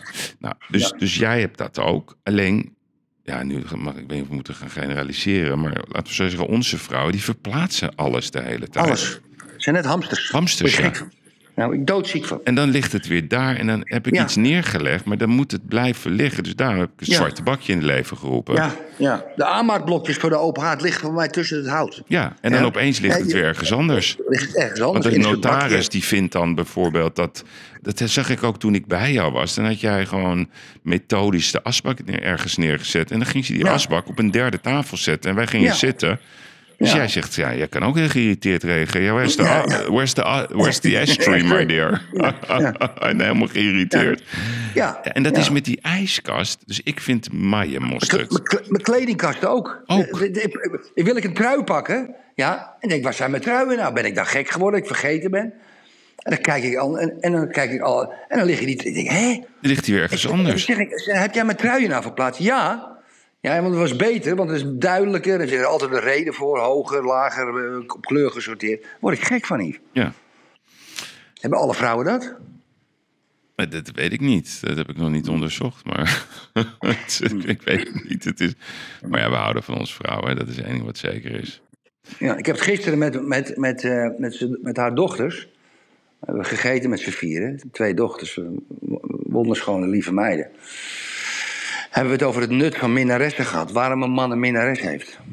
En een vrouw is ook een minnaar. Oh, was je aan het lobbyen? Nee, ik wil dat niet meer. Nee, dat wil ik niet, want dat wordt natuurlijk ellende. Ja, dat vind ik Kan helemaal, dat vind ik helemaal niks. Nee, maar, maar, in, in mijn prime, weet je wel, dus dat ik, eh, dus ik op, die, op alle podia stond, kon, kon ik niet zonder een minnares leven. Nee, dat heb je wel eens vaker verteld. Dat kon, dat kon ik niet. Och, als ik iets vaker, moet je dan altijd, oh, in, ook in, aan de luisteraars? Nou, dan stop ik ermee. Dames en heren, Erik Ja. heeft vroeger, had hij minnaressen. Ja, want hij stond on top of the world, bovenop de apenrots. Ja, en minnaressen waren onderdeel van zijn leven. Yves, zullen we iedereen een grote kerstgoed gaan geven en lekker, eh, en lekker, eh, lekker eh, de kerst gaan vieren? Wat dacht je daarvan? Wat ga jij doen met de kerst? En we gaan, eh, ik, eh, we gaan de 24e eten, met z'n allen. Heel gezellig. Eh, En waar doe je dat dan? Thuis, thuis. Hmm. Geit, we gaan geit eten. Geit vinden wij lekker. En waar haal je die geit? Die is bij de soort, soort, soort polier, slagen gehaald. Dat kan je van tevoren bestellen. Maar is dat dan een halal geit of zo? Wordt die dan... eh, Jazeker, jazeker, Ja. jazeker, jazeker, jazeker. mhm. En, ehm, en eh, eh, de- dan de 25e gaan we een beetje relaxen. En, en ik denk dat ik naar de westkust ga, naar het strand. Leuk. En, en de 26e ga ik gewoon fucking vol weer aan het werk. Maar de 26e, is dat dan al open? Want dat is toch tweede kerstdag of zo? Ja, ik ben open. Oh, jij bent Ik ben, op open. ik ben gewoon open op kantoor. Ik heb nog wat dingetjes te doen. Mhm. En eh, er gaat wat groots gebeuren tussen kerst en nieuwjaar bij ons. Die, die deal wordt afgesloten, weet je wel. Ja. Maar dat heb ik al zo vaak verteld. Ik had, wil ik, dat wil ik niet vertellen, anders zeg je weer dat ik dat verteld heb. en, en jullie, wat gaan jullie doen? Ja, ik, ik ben nu nog. eh, ik heb een hele grote renovatie achter de rug van verschi- verschillende bedrijven, zeg maar, eh, panden. En ik ben nu lekker in mijn eentje. eh Jossie is er ook nog. en dan ga ik even ordenen. Daar hou ik van. Alles ordenen, Lekker. lijstjes maken. En dan hoop ik dat vanavond, eh, ja, dat ik even, even ja, een uurtje of negen klaar ben. En morgen heb ik wat afspraken en dan ja, een paar hele leuke lunches met de kerst, diners. En dan ga ik daarna eh, eventjes eh, ergens naartoe. Oké, oké. En, jongen, en, en, en, rust en gezelligheid. Ja, en ik hou, Ja. maar Erik, even, we kunnen niet zo re- resoluut afsluiten. Jawel, ik wil afsluiten. Ik wil, ik wil do- do- door. En, en, en, eh, eh, Ja, maar we nemen even een time-out. Ja, graag. Ja, nee, Want maar daarom. Maar we kunnen niet zo, zo een beetje vreed. Hè? De vorige keer was dat ook zo vreed. Dus je moet wel aan de luisteraars denken. Want die, die zitten nu echt helemaal lekker thuis met de slagers gin. Die zitten elk gesprek van ons te analyseren. Die zijn met jou eens, met mij eens, samen eens, niet eens, et cetera. Nee, ze zijn het allemaal met mij eens. Ja, ja, dat denk je. Ja, dat is zo. Ja, ja, oké, nou, prima. Maar wat is jouw echte kerstwens voor iedereen? En ook voor volgend jaar? Ik wil, ik wil dat iedereen zich, zich, zich zwaar maakt om erover na te denken hoe we de wereldleiders kunnen beïnvloeden om te beginnen met vredesbesprekingen met Poetin. Hmm. We moeten, we moeten, Poetin is een wilde hond, die is levensgevaarlijk, die moeten we stoppen. Ja? Maar of je maakt hem af op een, een of andere manier, dat is heel moeilijk. Maar het, het, het is onhoudbaar aan het front. Tussen de 500 en de 1000 jonge mannen sterven Russisch, Oekraïens. Het is gewoon een, een vleesmolen. Ik zie dat elke dag. In de, want ik lees de accounts, de objectieve accounts, voor zover die objectief zijn, die zijn ze wel, die ik volg. De kerstwens is, we moeten onze politici bewegen dat die partijen gaan praten. Hmm. En misschien doen ze het al, hè? Maar daar ben ik het mee eens. We moeten het doen. Het is, het is te zielig allemaal voor Sluit ik me aan. Ja, echt, ik vind het ook. En we moeten En echt... dan heeft, en heeft Oekraïne maar een stuk land minder. Het is niet anders. Ja. Ja? ik ben het mee eens. Ik vind echt, eh, daar moet het beginnen. En er moet een manier worden ge- gevonden. Eh, we moeten ophouden met de hele tijd maar processen en, en, en partijen en mensen tegen elkaar. Het kan, de oorlog moet stoppen. Ja, En als het daar stopt, dan gaat het overal stoppen. En daarna moet echt gewoon de focus op het leven. Eigenlijk wat we in de drie luiken hebben gesproken. Dat is mijn kerstwens voor iedereen. Oké. En ik weet niet of dat lukt. En ja, en Erik, ik ga jou zien volgende week. Lekker gezellig. Hè? gezellig. Man, Ja, gezellig. dan gaan we, gaan we lekker leuke, leuke tijd met elkaar beleven. En ik wil Zeker. alle luisteraars een, een heel mooi uiteinde toewensen. En eh, het allerbeste ook. En ik sluit me heel erg aan bij eh, de algemene kerstwens van Erik. Laten we hopen dat dat eh, gaat landen in, eh, in 2024. Dan, eh, dan, dan ziet de wereld er een stukje mooier uit. Merry Christmas, everybody. Merry Christmas. Hoi. Bye bye. Bye bye. En dit is dan niet de Last Christmas, maar wel de Christmas feeling. hè? Wacht even. Claudia moet even Merry Christmas wensen aan de luisteraar. Ja. Claudia, can you wish our podcast listeners Merry Christmas? Feliz Natal. Wat? Feliz Natal. Ah, Feliz Natal. Feliz. Merry Christmas. Merry Christmas. Hartstikke. Thank you. Hè? Eh, Jossie, ja, Jossie, eh, ik doe het even namens Jossie. Merry Christmas. Nee, dat het maar een heel goed jaar mag worden met veel eh, vreugde, liefde ehm, en goede omzet. Hartstikke idee. Hartstikke idee. Merry Christmas allemaal. En een Happy New Year. Dankjewel Erik. Tot snel. Bye bye. Bye bye bye bye.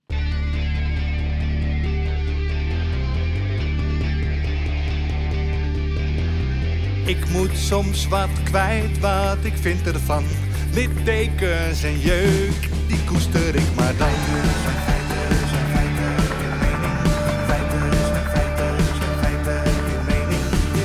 Duidelijk en luid,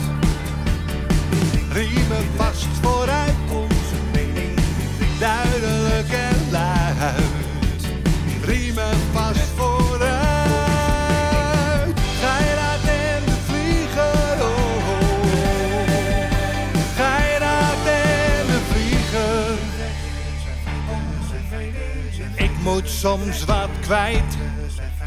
Mijn mening Meer dan 80 jaar ervaring.